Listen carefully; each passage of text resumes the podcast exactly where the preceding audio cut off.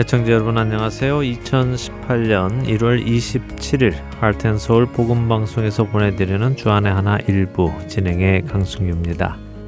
지난 한 주도 주님을 믿기에 여러분의 모든 것을 주님께 맡기고 살아가신 여러분들 되셨으리라 믿습니다. 저는 예수님을 20대 후반에 만나게 되었습니다. 그 전에는 예수님을 몰랐지요. 어, 그래서 한국의 토속 종교들과 불교 그리고 유교의 복합적인 사상들이 제 안에 정리되지 않고 들어와서 저 스스로 사후 세계, 즉 죽음 이후의 세계에 대한 생각을 만들어 믿고 살았습니다. 하나님을 모르는 많은 사람들이 대부분 그렇게 생각하지만 죽으면 염라대왕 앞에 끌려가서는 자신의 삶에 대한 평가를 받고는 천당으로 혹은 지옥으로 갈 것을 판결받는다고 저도 생각했었지요. 최근 한국에서 개봉한 영화 중 신과 함께라는 영화가 있다고 하더군요. 제목이 신과 함께여서 저는 그 신이 우리 하나님인 줄 알았습니다만 그렇지는 않았습니다. 제가 하나님을 알기 전에 신이라고 믿었던 존재들을 의미하고 있었지요.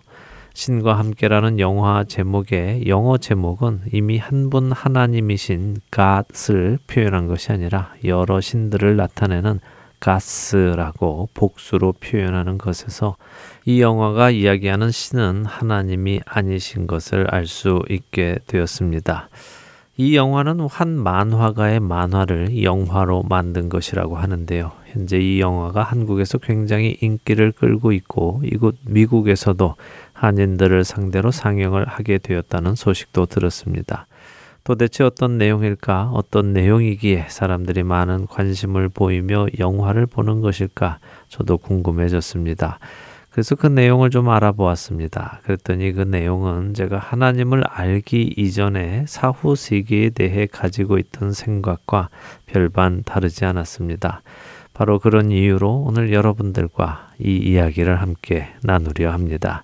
첫 찬양 함께 하신 후에 계속해서 말씀 나누도록 하겠습니다.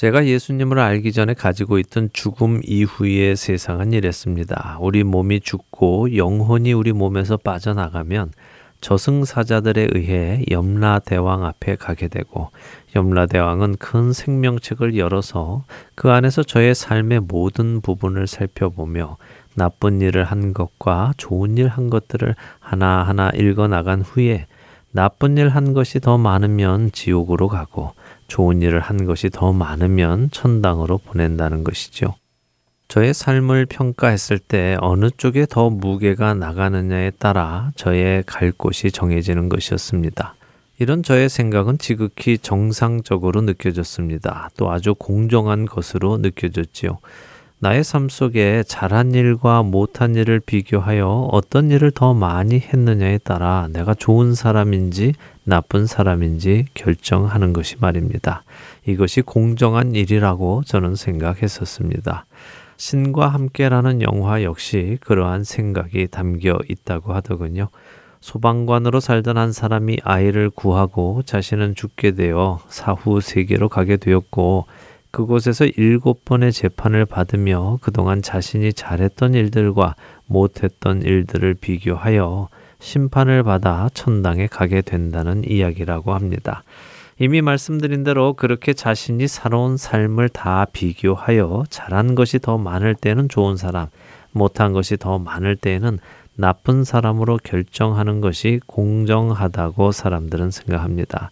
그렇게 하나님을 모르는 사람들이 이 영화를 본다면 이 영화가 주는 사후 세계에 대한 가치관에 공감할 것입니다. 바로 이런 생각과 가치관을 가진 사람들에게 예수 믿고 천국 가세요 라고 말을 한다면 그들은 그 말을 받아들일 수가 없을 것입니다. 왜냐하면 그들은 내가 뭘 그렇게 잘못했다고 나 정도면 아주 좋은 사람은 아니더라도 괜찮은 사람 정도는 될 텐데 예수가 왜 필요하지? 라는 생각이 자연스럽게 들 것이기 때문입니다. 저 역시 그랬기 때문이죠. 저에게 예수님을 전하려던 친구들에게 예수는 무슨 내가 뭐 그렇게까지 나쁘다고 나도 착한 일 많이 했기 때문에 괜찮다라는 답을 했었습니다.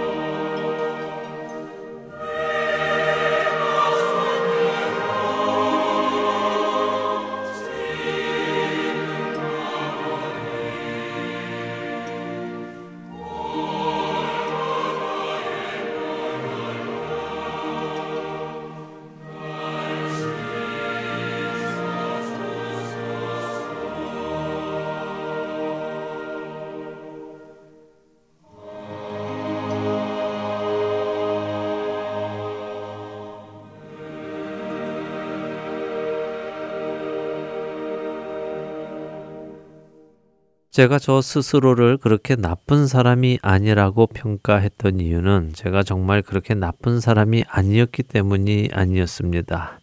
제가 저를 나쁜 사람이 아니라고 평가한 이유는 제가 나쁜 것이 무엇인지 몰랐기 때문이지요. 죄에 대한 관점이 없었기 때문입니다. 하나님을 모르는 사람들은 사회법을 어기는 것을 죄라고 생각합니다. 사회에서 규범으로 정해놓은 그 법을 어길 때에 사람들은 죄를 지었다고 생각하지요. 또 어떤 사람들은 자신의 양심을 속이는 일을 죄라고 생각하기도 합니다.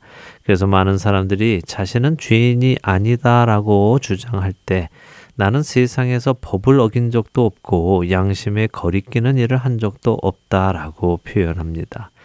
하지만 정말 양심에 거리끼는 일을 한 번도 한 적이 없는 것이 가능할까요?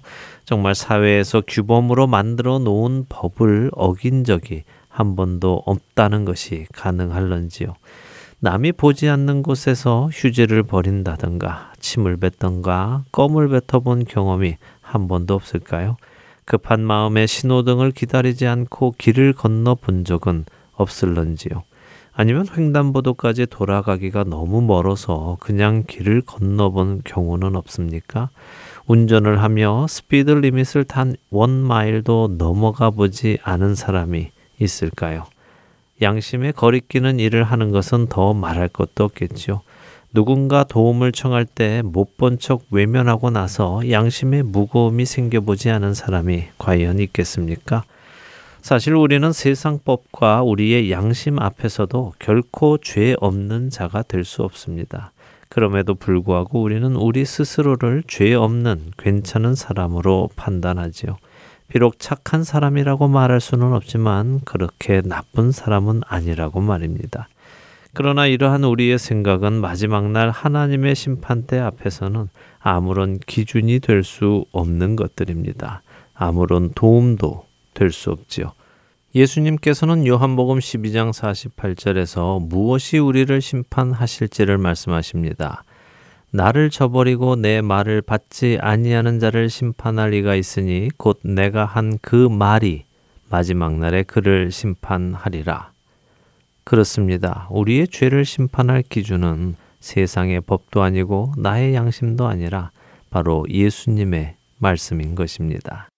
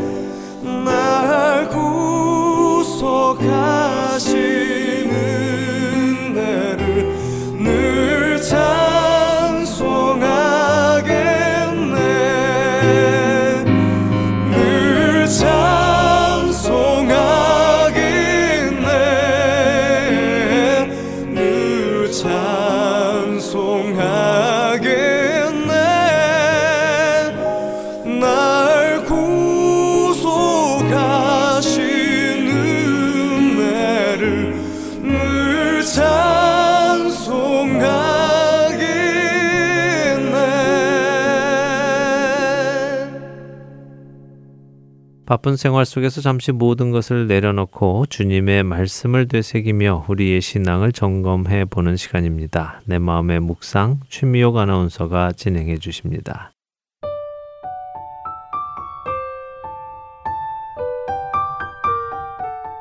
할텔 서울 복음 방송 애청자 여러분, 우리는 하루에도 수없이 많은 결정을 내리면서 삽니다. 그 결정이 크고 작던 간에 매우 중요하던 별로 중요하지 않던 간에 우리의 매 순간은 결정의 연속이라고 해도 과언이 아닙니다. 그런데 이처럼 많은 결정의 순간들 속에서 여러분은 무엇을 기준으로 그 결정을 내리시나요? 조금 더 직접적으로 여러분은 그 결정의 순간들을 믿음에 근거하여 결정하십니까? 라는 질문이 될 텐데요.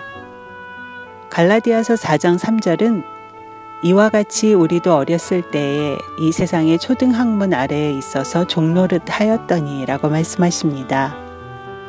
갈라디아서에서 말씀하시는 이 세상의 초등학문에 대해서 여러분 생각해 보신 적 있으십니까? 세번역 성경은 이 세상의 초등학문을 세상의 유치한 교훈 아래라고 번역했고요. 공동 번역 성경은 자연 숭배에 얽매여 종노릇하고 있다고 번역하고 있습니다. 우리가 그리스도를 통해서 하나님의 자녀로 이 땅에서 살아가고 있는데 아직도 예전에 믿고 따랐던 세상의 유치한 교훈이나 자연 숭배에 우리의 생각과 믿음이 머물러 있지는 않은지 혹 세상 걱정과 염려 그리고 각종 철학에 여전히 지금도 사로잡혀 있지 않은지 살펴보신 적 있으십니까? 하나님께서는 이미 이런 것들로부터 우리를 자유케 해주셨습니다. 우리의 생각은 주의 말씀 안에서 매일 새로워지고 예수님의 형상을 담기 위해 살아가고 있습니다. 그리고 나를 내려놓는 훈련도 계속되어지고 있고요. 하지만 때때로 우리는 세상 사람들과 같이 잘못된 생각, 철학, 가치관, 세상적인 지혜에 사로잡혀 있게 되죠. 허물어져야 하고 무너뜨려야 하는 요새와 같은 잘못된 생각 안에 갇혀 있게 되고요. 세상에서 주장하는 철학, 가치관들과 하나님의 말씀은 서로 너무 다르고 정반대의 길을 가고 있습니다. 뿐만 아니라 세상은 하나님의 말씀을 잘못된 것으로 몰아가죠. 그리고 적대시합니다. 우리는 이 세상의 초등학문, 세상의 가치관, 세상적인 지혜를 더 이상 허락해서는 안 됩니다. 만약 우리가 세상의 가치관을 허용하고 따라간다면 사탄은 승리자가 될 것이고 우리를 무너뜨렸다고 좋아하겠죠? 그리고 잘못된 생각과 믿음은 우리를 불순종의 자리로 그리고 하나님의 말씀을 거부하는 오만한 자리에 서게 할 것입니다. 우리는 진리 위에 강하게 서서 절대로 그 어느 것 하나도 허용하면 안 됩니다. 세상적인 악함에게 어떠한 틈도 주어서는 안 됩니다. 하나님 아는 것을 대적하여 높아진 것을 다 무너뜨리고 모든 생각을 사로잡아 그리스도에게 복종하게 하니 고린도 후서 10장 5절의 말씀을 마음에 품고 우리 모두 생각을 사로잡아 그리스도께 복종해야 합니다. 하나님의 말씀과 대적 관계에 놓여 있는 세상의 이치와 세상의 가치를 따라가면 안 되는 것. 여러분, 오늘도 가슴 깊이 되새겨 넣어야 하겠습니다.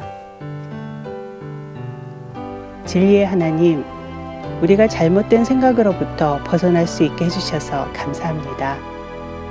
그것들에 얽매이지 않고 자유하게 해주셔서 감사합니다. 하나님의 뜻과 정반대의 길을 향하는 세상 속에 살고 있는 우리들에게 지혜와 깨달음을 주시옵소서. 사탄이 주는 거짓말에 속아 넘어가지 않도록 은혜 주시옵소서. 주님의 진리의 말씀을 묵상하며 오늘을 살아가기를 원합니다. 우리 주 예수 그리스도의 이름으로 기도드립니다. 아멘.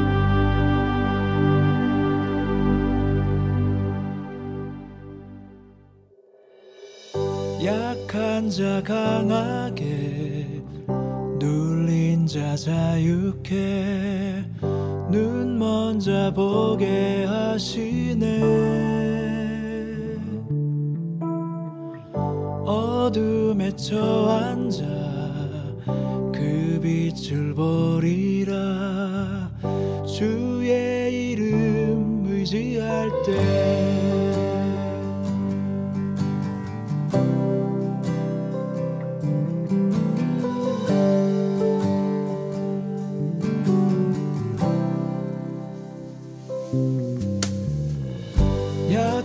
자 강하게 눌린 자 자유게 눈 먼저 보게 하시네. 어둠에 처앉아 그 빛을 보리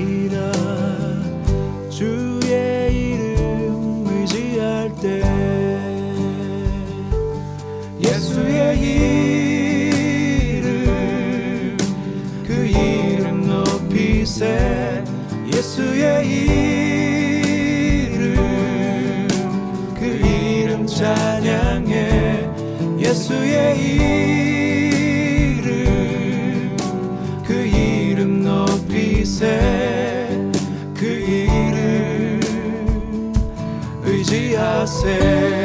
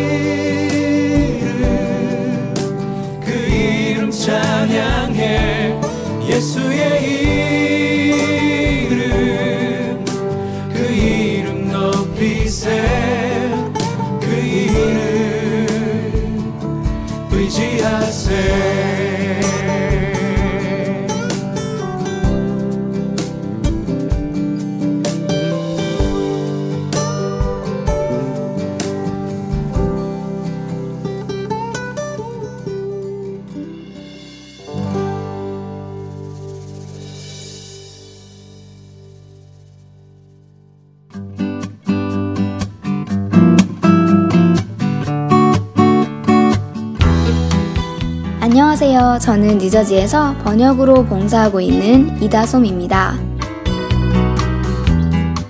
번역을 하며 매주 읽는 원고를 통해 저의 신앙관을 세워가는데 많은 도움이 되고 하나님을 더 깊이 묵상할 수 있음에 감사를 드립니다. 또한 정말 부족하지만 이 귀한 선교 사역에 동참할 수 있도록 허락해 주신 하나님의 사랑이 저에게는 큰 힘이고 소중한 은혜임을 깨닫습니다. 이 귀한 할텐서울 복음방송 사역에 번역으로 함께 동역하실 분을 찾고 있습니다. 생명을 살리고 세우는 이 사역에 동참하실 분들은 방송사 전화번호 602-866-8999로 연락 주시거나 이메일 주소 heartandseoul.org gmail.com으로 문의해 주시기 바랍니다.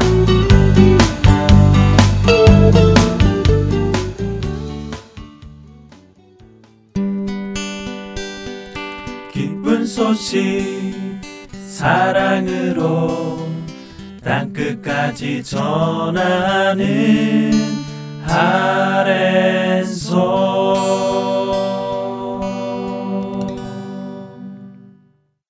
성경 속 인물들의 삶을 돌아보며 우리의 모습을 찾아보는 성경 속 인물 산책 최충희 사모님께서 진행하십니다.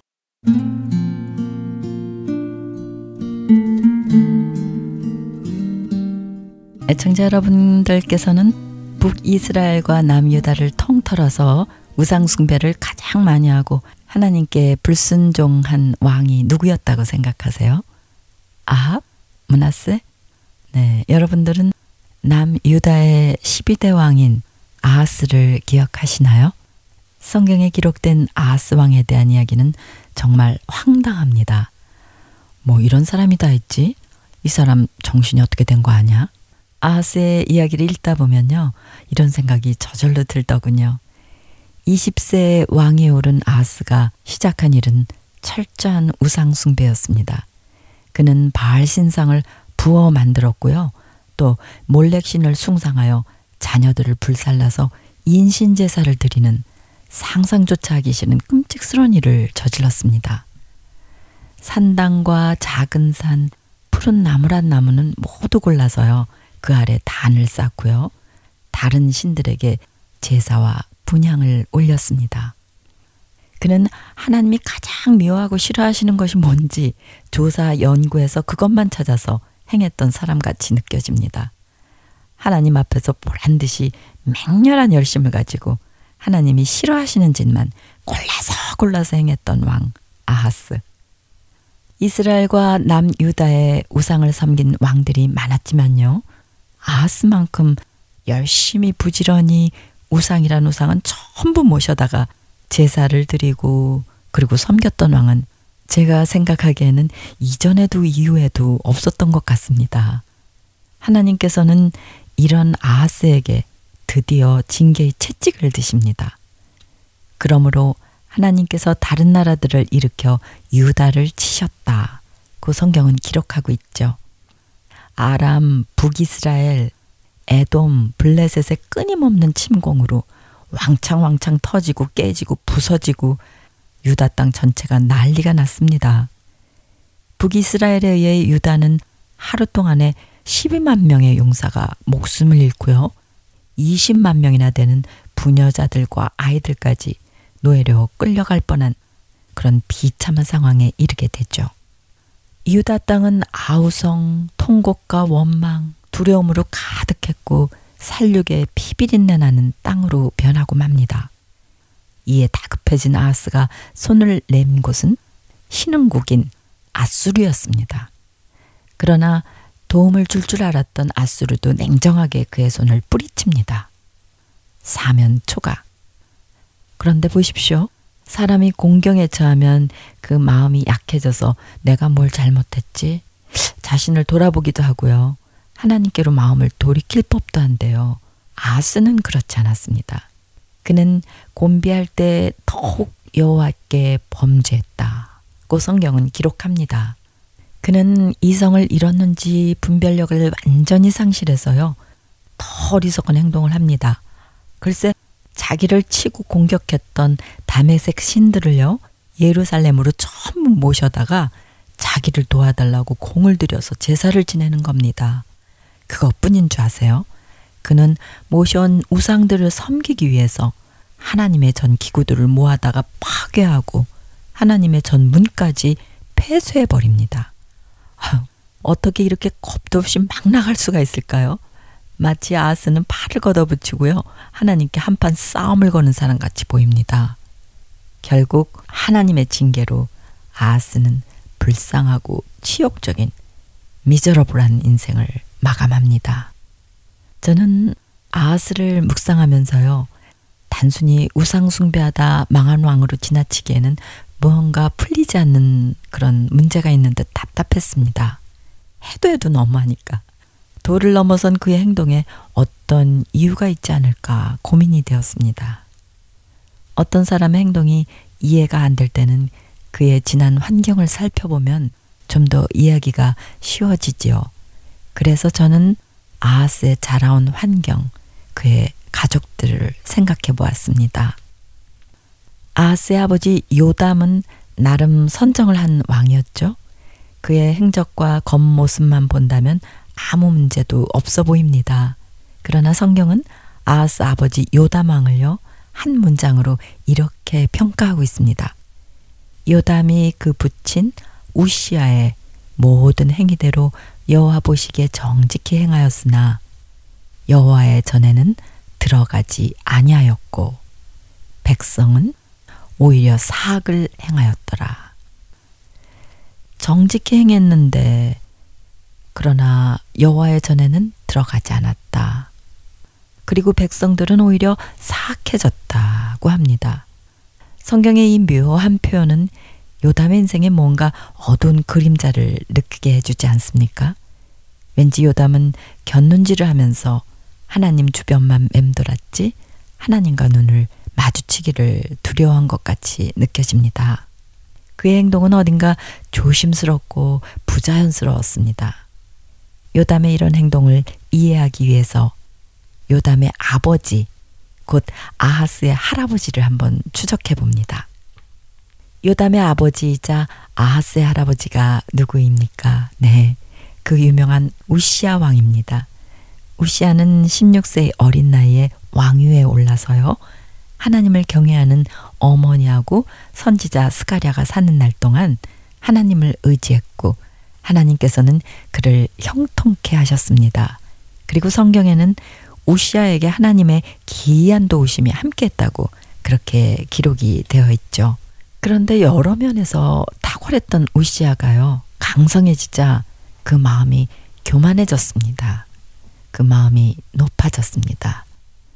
어느 날 그는 하나님의 전에 들어가 향로단을 잡고 분양을 하려고 합니다. 분양은 대제사장만이 할 수 있는 제사법이었는데 말이죠. 그 법은 하나님께서 엄중히 명하신 율법이었습니다. 대제사장 아사랴가 그런 왕의 행동이 하나님 앞에서 옳지 않음을 말하고요. 왕을 저지하려 했지만 우시아는 그런 대제사장을 향해 노를 발합니다. 감히 제사장인 네가 왕인 내게 가르치려 드느냐 이런 괘씸한 아마도 왕은 내심 이런 마음을 먹고 분노를 폭발했겠죠. 그런데 이게 웬일입니까? 노를 발하는 그 순간 우시아의 이마로부터 문둥병이 발병한 것입니다. 그렇게 문둥병자가 돼버린 우시아. 우시아는 구중궁궐 깊은 곳 외떨어진 곳에서 남은 여생을 외롭고 고통스럽게 보내게 됩니다. 요담은 이런 아버지의 일을 생생하게 목격했습니다. 하나님께 분양하려 했다는 것으로 천벌을 받은 아버지. 남은 평생 문둥병자로 외로운 생애를 마쳐야 했던 아버지 우시아의 일은 요담에게 크나큰 충격이 아닐 수 없었을 것입니다. 하나님, 이건 너무합니다. 아버지가 섬기시던 하나님은 이런 분이셨습니까? 작은 실수를 어떻게 이렇게 가혹한 벌로 내치시는 것입니까? 우리 아버지를 온전하게 되돌려 주세요. 우리 아버지는 하나님을 경외하는 선왕이지 않았습니까? 우리 아버지를 형통케 하시고 도와주신 여호와 하나님, 제발 우리 아버지를 고쳐 주십시오. 하나님 앞에서 아버지 우시아의 교만해지고 높아진 그 마음과 내면의 문제들을 알지 못했던 그 아들 요담에게는 아버지가 당한 사건은 그저 놀랍고 두렵고 한편으로는 한없이 억울하고 원통한 일이었을 것입니다. 이런 아버지에 대한 기억은 요담에게 하나님에 대한 깊은 오해와 상처를 남겼을 것입니다. 요담, 그는 자신의 마음을 드러내지 못한 채 조심스럽게 살아갑니다. 하나님께 잘못 보이면 아버지같이 천벌을 받을 것만 같았습니다. 하나님의 마음을 거스르지 않게 눈치를 살피며 조심스럽게 살았지만 그는 평생 하나님의 성전에 들어가지 않았습니다. 하나님께 다친 그의 차가운 마음은 하나님을 온전히 신뢰하지도 의뢰하지도 못했습니다. 하나님과 관계를 맺지 못한 상처 깊은 왕 밑에서 백성들은 자신들도 모르게 사악해져 갑니다. 아하스는 그런 아버지 밑에서 자랐습니다. 아버지 요담의 어딘가 어둡고 그늘진 모습, 하나님을 평생 두려워하는 마음으로 살았던 아버지가 아하스는 답답하고 불쌍했는지도 모릅니다. 하나님께 반기를 든 아하스, 하나님께서 가장 싫어하시는 악행들만 골라서 저지르며 의도적으로 하나님의 마음을 아프게 했던 아하스. 그래서 하나님의 심판을 받을 수밖에 없었던 비참한 아하스의 인생. 이런 아하스의 인생 뒷배경에는 아버지 요담과 할아버지 우시아로 인해 드리워진 어두운 그림자가 느껴집니다. 그러나 아하스가 불행한 인생을 산 근본적 이유는 그 누구 때문이 아니라 하나님을 자신의 인생에서 배제한 아하스, 바로 그 자신 때문이었습니다. 아하스의 본래 이름은 여호 아하스입니다. 그 이름은 여호와께서 붙잡아 주셨다는 의미를 지니고 있죠. 그러나 그의 생은 여호 아하스가 아니라 하나님이 빠진 아하스의 삶이었습니다. 그는 모든 것을 가진 일국의 왕이었으나 하나님이 그 인생에서 빠졌기에 아무것도 아닌 nothing인 인생이 된 것이죠. 나는 당신의 신복요 아들입니다. 아수르 왕 앞에서 아스는 한 국가의 왕으로 최대의 굴욕적인 태도를 보이고 맙니다. 그는 이렇게 하나님 대신 우상들을 의지했고요. 세상의 힘 앞에 머리를 조아렸습니다. 하나님을 의지하지도 않았고 하나님이 붙잡아 주실 것을 기대하지도 않은 인생을 산 아하스입니다. 그는 어리석고 치욕적인 삶을 산 부끄러운 왕으로 역사의 기록을 남기고 말죠. 사랑하는 애청자 여러분, 우리도 본디 아스와 같은 존재였음을 이 시간 깨닫게 되지 않으시는지요? 우리도 아스와 같이 힘써 하나님을 떠났던 존재들이었음을 기억하시는지요? 처음 말씀드린 대로요. 저는 아스를 이해할 수 없는 정신 나간 사람이라고 생각했지만요. 그 아스가 바로 제 자신이었음을 발견하고 놀랍니다. 하나님과 원수되었던 존재가 바로 제 자신이었음을 잊고 있었습니다. 하나님 대신 수많은 우상들을 의지했던 우리들이었음을 시인합니다. 세상의 힘에 머리를 조아렸던 어리석은 존재들이 바로 우리들, 제 자신이었습니다. 이 시간 하나님 앞에 조용히 마음의 무릎을 꿇습니다. 우리가 아직 죄인이었을 때 우리를 사랑하사 우리를 구하시기 위해 그 아들의 생명을 선물로 주신 하나님. 심판받고 죽을 수밖에 없는 우리 인생을 극률로 덮어주셔서 여호 아하스의 삶으로 인도해 주신 하나님의 은혜가 놀랍고도 감사합니다. 네. 아하스인 우리들의 인생을 여호 아하스로 바꿔주신 하나님. 그리하여 하나님 없는 미저러블한 아하스의 삶에 찾아오셔서 붙들어 주시고 동행해 주시는 놀라우신 하나님의 은혜에 감사하며 다음 한 주간도 매일매일 주님과 동행하시는 복된 날 맞으시기를 축복합니다.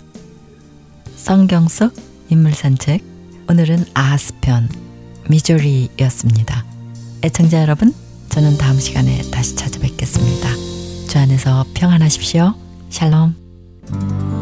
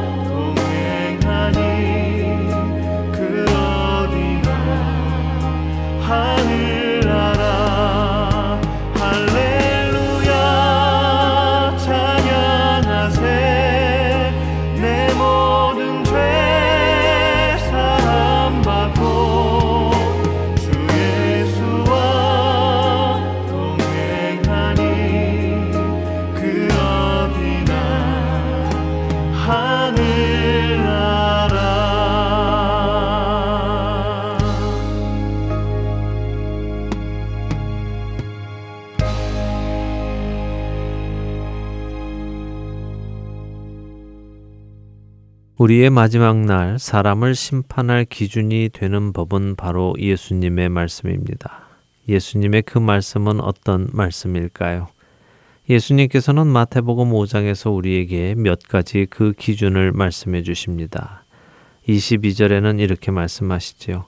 나는 너희에게 이르노니 형제에게 노하는 자마다 심판을 받게 되고 형제를 대하여 라가라 하는 자는 공회에 잡혀가게 되고 미련한 놈이라 하는 자는 지옥 불에 들어가게 되리라 라고요. 28절은 이렇게 말씀하십니다. 나는 너희에게 이르노니 음욕을 품고 여자를 보는 자마다 마음에 이미 가늠하였느니라. 또한 34절에 예수님께서는 어느 것에도 맹세하지 말라고 하십니다. 예수님의 이 말씀 앞에서 자신이 죄 없다고 말할 수 있는 사람이 있을까요? 아마 없을 것입니다. 그러나 예수님의 기준은 이처럼 죄를 짓지 말라는 것에 머무르고 있지 않습니다. 그분은 38절부터는 우리에게 더 큰 것을 요구하시지요. 그것은 바로 원수까지 사랑하라는 말씀입니다. 그리고 이 사랑을 온전히 이루어서 우리의 의가 서기관과 바리새인의 의보다 낫도록 해야 한다고 말씀하십니다. 그렇지 않으면 우리는 결단코 천국에 들어갈 수 없다고 하시죠. 그렇다면 과연 어느 누가 천국에 들어갈 수 있겠습니까? 하나님의 의는 완전하여 그분은 죄인과 거하실 수 없으십니다. 완전한 의는 아주 미세한 죄와도 섞일 수 없기 때문이죠. 세상 사람들은 하나님의 이 완전하신 의를 이해하지 못하기에 죄를 가지고도 자신의 의로움이 자신의 죄보다 더 크면 천국에 갈 수 있다고 믿습니다. 그러나 아무리 자신이 선한 일을 많이 했다 하더라도 그 선한 일들이 자신의 죄값을 치루어 주지는 못합니다. 선한 일 한 개 한 것이 자신의 죄 한 개를 없애주지 못한다는 말씀입니다. 죄의 삭은 사망이기 때문에 그렇습니다. 그 어느 누구도 자신의 죄값을 자신의 생명으로 치르고 나서 천국에 갈 수는 없는 것입니다. 두 번째 사망은 영원한 것이기 때문에 말입니다. 죄인인 우리가 죄 없이 되어 의인의 옷을 입고 완전한 의이신 하나님께 갈 수 있는 이유는 오직 죄 없으신 하나님의 어린 양의 피가 우리의 죄값을 치르셨기 때문입니다. 오직 그 예수 그리스도의 의의 옷을 입고서만 우리가 하나님의 보좌 앞에 나갈 수 있는 은혜를 얻게 된 것입니다. 저는 이번에 이 영화가 한국 인구의 5분의 1 가까이 보게 되어 잘못된 사후 세계에 대한 가치관이 한국인들에게 들어서게 될까 염려스럽습니다. 그 결과로 인해 우리는 앞으로 더 힘들게 복음을 전해야 하게 될 것이기에 그렇습니다.